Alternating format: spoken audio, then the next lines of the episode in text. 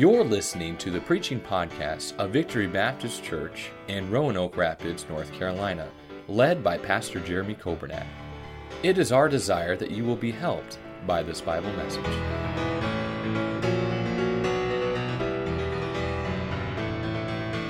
We're continuing our series on the subject of joy. And we've gone through, we, we talked about first that you got to be saved. If you're not saved, I'll just tell you right now, you're not going to have joy. Now, you can enjoy the pleasures of sin for a season, but you're not going to know true joy and happiness and satisfaction until you get saved, until you know for sure that Christ is your Savior.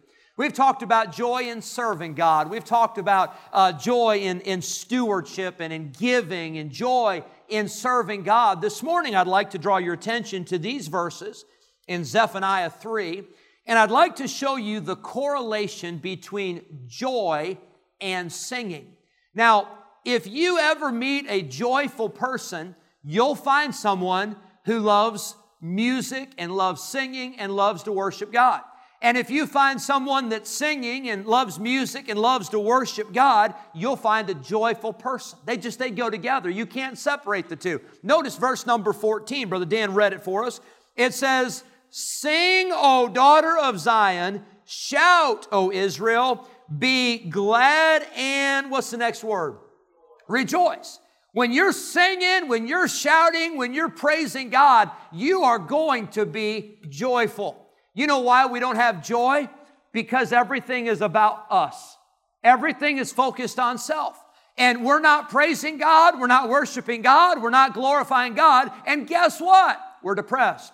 We're miserable. We're not happy because you weren't made to glorify yourself. I was not made to glorify myself. I was made to glorify my Creator. And joy comes from singing and praising God. Notice with me verse number 17.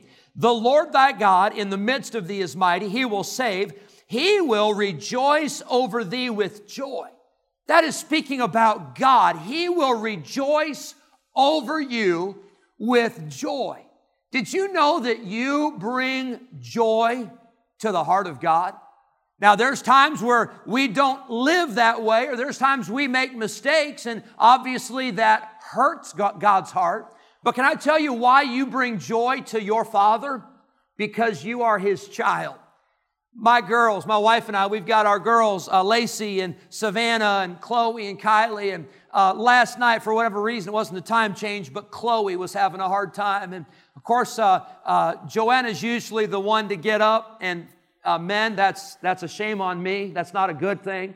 But she's usually the one to get up with the children and all that. But last night I got up with Chloe, and you know what? She was miserable. She was having a hard time. She didn't know what was going on. It was the middle of the night, probably a bad dream or something. And I'm thinking, as I'm holding her, I'm thinking, I'd love to be in bed right now. I'd love to be sleeping right now. But can I tell you, as much as I wasn't happy about missing out on sleep, here I am holding my little girl, soon to be four, and I'm holding her and I'm thinking, I'm so glad that God, God brought Chloe into our lives because she's my child. Uh, she is my child. I'm her father. She brings joy to me. Sure, there'll be times our children disappoint us. Sure, there'll be times that our children will let us down like we've done to our parents, right? But can I tell you, it doesn't change the fact that you are God's child. He joys over you, He rejoices over you. It says that He will rest in His love. Oh, I am so glad there's nothing you can do to change the fact that God loves you, period. End of, end of, end of uh, statement, uh, end of conversation. God loves you and He loves you forever. He loves you today and He'll love you tomorrow, and His love is an everlasting love, and nothing is going to move God from loving you. He will rest in His love, and then it says, He will joy over thee with singing. This is God. He will joy. He will rejoice over you. He will rejoice because of you, and He'll do it with singing. I'd like to speak for a few moments this morning on joy in singing. I see in this passage the what. The what is that we are to sing. Singing is a command of God. It's not a suggestion. It's not an idea. It's not certain days or certain times, but we are commanded to sing and praise God. Notice the how. It's found in verse number 14. It says, Sing, O daughter of Zion, Shout, O Israel, be glad and rejoice with all the heart. Did you know our singing ought to be done with gladness? Our singing ought to be done with rejoicing. Now, I'll, I'll tell you, uh, we are so blessed. We've got these, these two hymn books. We got the songs and hymns of revival and songs and hymns from the heart. And some of the ones in the blue book are in the gold book, but, uh, but, but they're all, they're so good. And there might be, there might be a song or two that maybe is a sad song or it reminds you of a sad experience, maybe a funeral or maybe uh, something like that. But you know, 99.9% of those songs, they bring joy to my heart. Those songs cause me to rejoice. Even the songs about the hard times and songs about the trials, because they remind us how good God's been the songs about heaven. You say, Oh, but my loved one is gone and they're in heaven. And we do weep. And yes, we do miss them. But I'm glad we've got heaven to look forward to. I'm glad for the, the songs that we can sing with gladness and rejoicing. And then it says, uh, We are to sing and rejoice with all the heart. Now, I used this illustration in the early service. Brother Fats, he's been leading singing since 1975. And I asked, I said, Brother Fats, you think there have been some times maybe you've just gone through the motions in your song leading? Maybe you didn't think about the words, and you know, he nodded and said, Yeah, I've been there. Have you ever done that? Have you ever gotten through the whole song service and you're like, What did I just sing? oh, what, what was that song again? And uh, I think about the Websters who have sung these songs hundreds and hundreds and thousands and thousands of times. And we've got your CD, uh, uh, my girls and I will listen to it in the car. We're getting real good on the background singers for Up Above. I mean, we've, we've just about got that one down. But, uh, uh, you know, uh, we'll, we'll sing the song so many times, and sometimes we don't put our heart into it. But, you know, God wants us to sing and to praise Him with all our heart. That's the how. We're to sing and to praise God with all the heart. But notice verse number 16. It says, In that day it shall be said to Jerusalem, Fear thou not. Did you know we can sing with confidence? Did you know we can sing these songs and we're not guessing? When we say Jesus saves, there's not a question mark after that. There's an exclamation point because we know He saves. You say, How do you know Jesus saves? Because He saved me, He saved you. I know that Jesus saves because He is the Savior for all the world. He came to seek and to save that which was lost. When we sing, Jesus is coming again. Brother Greg, I'm so glad that we're not wondering we're not guessing, we're not hoping. We know with confidence that Jesus is coming again, and we can sing with confidence in the fact that the songs that we sing are true because they're based upon the Word of God. I see the what, I see the how, and I see the why. Why do we sing? You say, Pastor, I know it's commanded to sing. I know God says we're supposed to sing. But I don't have reason to sing. I don't feel like singing. I, there, there's nothing that motivates me to sing. Well, hang on. Let me show you why you should sing. And let me remind myself why I should sing. It's found in verse number 15. By the way, this is introduction. I may not get to the message, but verse 15, it says, The Lord hath taken away thy judgments. Oh, hang, whoa, whoa, whoa, hang on. I did not tell the Websters what I was preaching this morning. They didn't tell me what they were singing. But you know, the first song that they sang in the early service and the first song here that they sang in this service was, Lord, I'm thankful not just for the blessings that you've given me, but I'm thankful for what you took away. Oh, I'm so thankful that God has taken some things away from me. I'm thankful that the guilt I used to have, I'm thankful God took that away.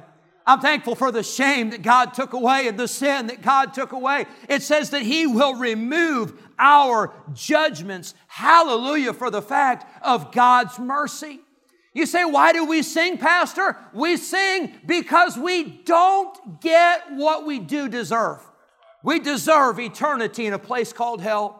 We deserve the punishment of sin and we deserve the wrath of God and we deserve the judgment of God. Oh, friend, but I'm so glad we can sing this morning and say, Lord, thank you for the judgments that I didn't get that I deserved. Hallelujah for that. It says, The Lord hath taken away thy judgments and he hath cast out thine enemy. You know, we've got an enemy, friend. He is walking about as a roaring lion seeking whom he may devour. And we have an enemy that we are no match for. When that enemy shows up at your house this week and he tries to remind you of all the bad stuff you've done, and he tries to accuse you of all the, the thoughts, and he tries to accuse you of all the, the things you've said and all the, the way you've acted, and that, that old devil shows up this week at your house, or maybe he shows up at your workplace, and he wants to tell you what a hypocrite you are, and he wants to tell you what a phony you are, and what a failure you are. Or maybe he tries to jump on your shoulder and ride with you to work this week. You have no power to cast him out of that house. You have no power to cast him out of that workplace. You have no power to kick him out of the car. Oh, but I know somebody who does have the power to kick him out. You say, How do you know that? Because he's already done it once. God cast Lucifer out of heaven, and he is uh, victorious and powerful over the enemy, and he can cast out the enemy. Verse number 15, the king of Israel, even the Lord is in the midst of thee. You say, well, well, why? Why should we sing and why should we rejoice? Because of the presence of God. You're not going through life on your own. You may feel that way. You may feel like your spouse is not engaged and, and connected, and you may feel like your friends are not there. You may feel like your parents are not there for you. You may feel like your children are not there for you. And you may feel all alone in life, but friend, I got news for you. You're not traveling this pathway on your own. You have a friend that sticks closer than a brother. He is with you. He'll never leave you. He'll never forsake you. And that's something to sing about. That's something to rejoice and to praise God that He is in the midst of thee. Notice with me verse number 17. The Lord thy God in the midst of thee is mighty. What a mighty God we serve. What a powerful God we serve. And then it says, He will save. Oh, I'll tell you why you can sing this morning. You can sing because you're saved. You can sing, because your name has been written down in the Lamb's book of life.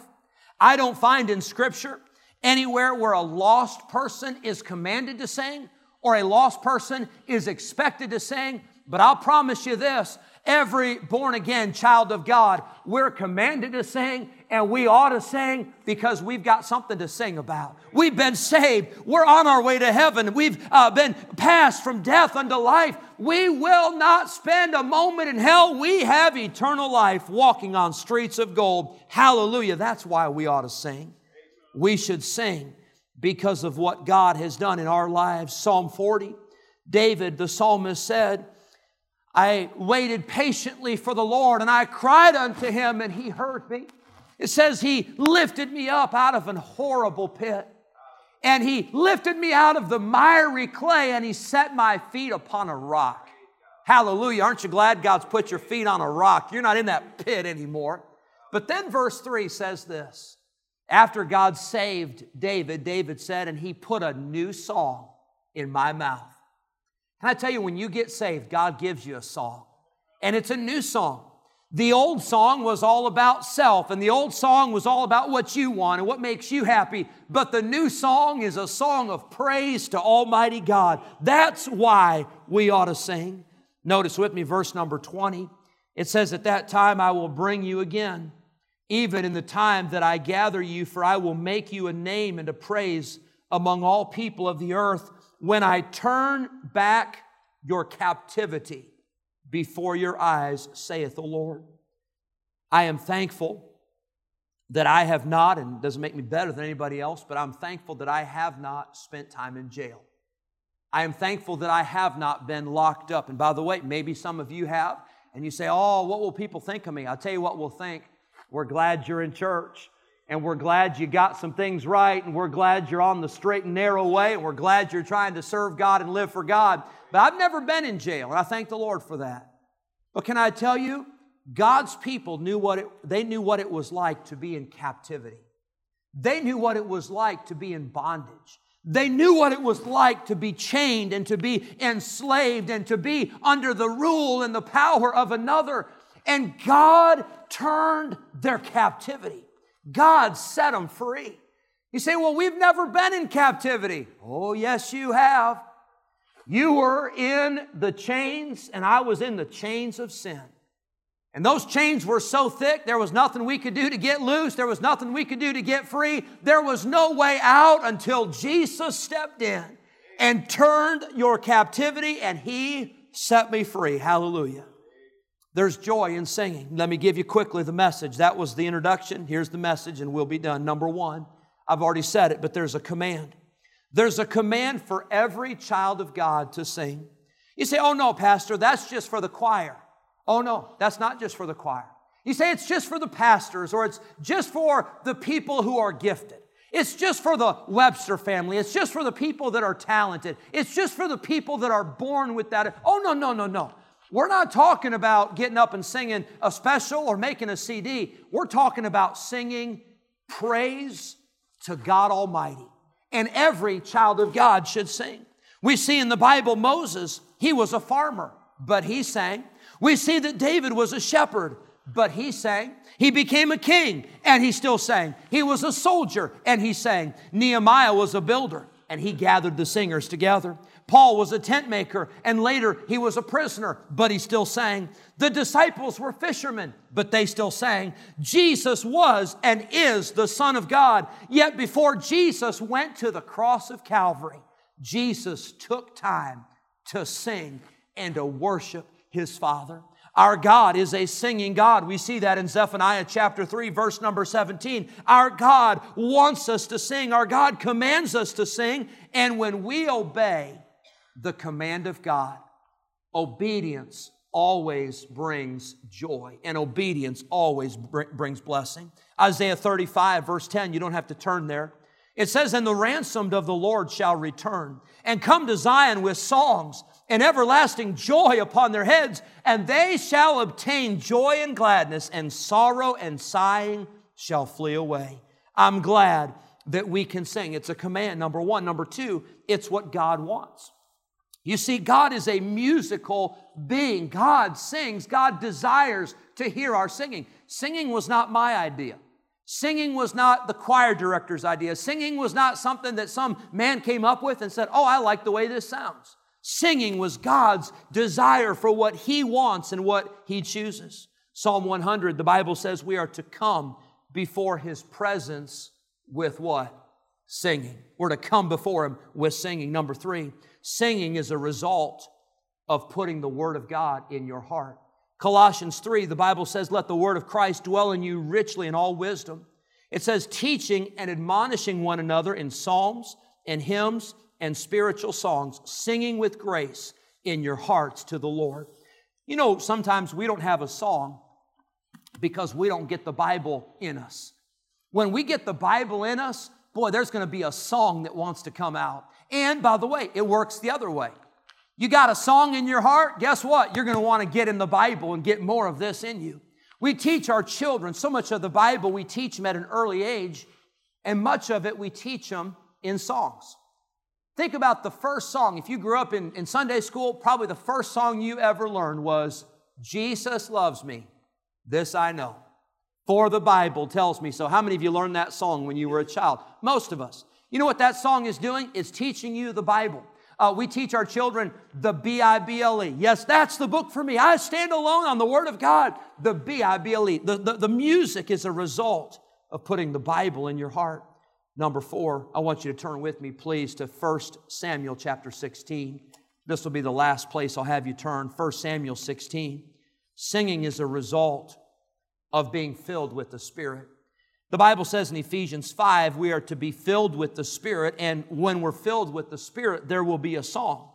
But 1 Samuel 16, the Bible says that Samuel anointed David to be the king over Israel, and when he did that, it says in verse 13, the Spirit of the Lord came upon David. But notice verse 14. But the Spirit of the Lord departed from Saul, and an evil spirit from the Lord troubled him. In the Old Testament, Christians did not have the indwelling of the Holy Spirit 24 7 like what we have today. If you're here today and you're saved, you have the Holy Spirit living inside of you and He will always be there. Now, you can grieve Him, you can quench Him, but He's still there. Uh, he has residence in your life. In the Old Testament, the Spirit of God would come and go at times, like for instance with Samson. The Spirit of the Lord would move upon him, and at times the Spirit of the Lord would not move. In this case, Saul had the Holy Spirit. He had the Spirit of God on him, but the Spirit of God departed. And the Bible says an evil spirit troubled him. We get to verse number 15. It says, And Saul's servant said unto him, Behold, now an evil spirit from God troubleth thee. That word trouble means to agitate, it means to irritate, it means to be frustrated. You know, there's a lot of people in 2019, there's a lot of people you meet who are irritated. There's a lot of people that are agitated. And you say, Pastor, I know I live with somebody like that. Don't, don't tell me about it, but just, I know there are people like that. Um, but you know what the problem is? If we're irritated and we're agitated all the time, I'll tell you one thing we're not filled with the Spirit. We're not controlled with the Holy Spirit because the fruit of the Spirit is love, joy, peace, long suffering, gentleness, goodness, faith, meekness, temperance. If you've got the Holy Spirit controlling you, you're not going to be always irritated and agitated and angry. But Saul was. So they sent to find somebody who could play an instrument and sing. They found David. It says in verse number 21 And David came to Saul and stood before him, and he loved him greatly, and he became his armor bearer. And Saul sent to Jesse, saying, Let David, I pray thee, stand before me, for he hath found grace and uh, found favor in my sight. Would you notice verse 23, 1 Samuel 16? And it came to pass when the evil spirit from God was upon Saul, that David took an harp and played with his hand.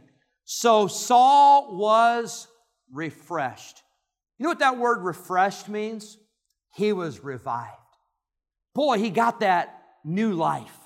Boy, he got that new perspective. He got that new outlook, and, and things changed. He was revived, refreshed, and was well. That word well, it's found here in this passage, it's found earlier in this chapter. That word well literally is the word happy or joyful. Saul was not happy. Saul was not joyful until somebody came that was spirit filled and played an instrument and sang a song, and Saul's spirit was refreshed and he was well, and the evil spirit departed from him. Now, friend, this is not rocket science. I'm just telling you this. You know what would help you this week? To turn off the news. I'm not saying you can't listen to any news. I'm just saying you don't need three hours of it. I'm just saying you don't need that 24 7. You know what would help you this week? if you turned off the radio, if you turned off the TV, if you just pushed play on some good, Christ honoring music, it will change your spirit in a heartbeat. I'll tell you one reason, and I didn't get into this in the early service, I wish I would have. But can I tell you one reason why people are so angry? Just play back what they've been listening to. When you listen to music that's angry and uh, music that's mad and music that's hateful and music that's violent, guess what? It's going to affect your spirit. But music is, is something that is a result, singing is a result of being filled with the Spirit. You want to get your joy back? You want to be refreshed and revived and be well? I'll tell you this you need to get the right kind of music in your life. That for Saul was what made the difference.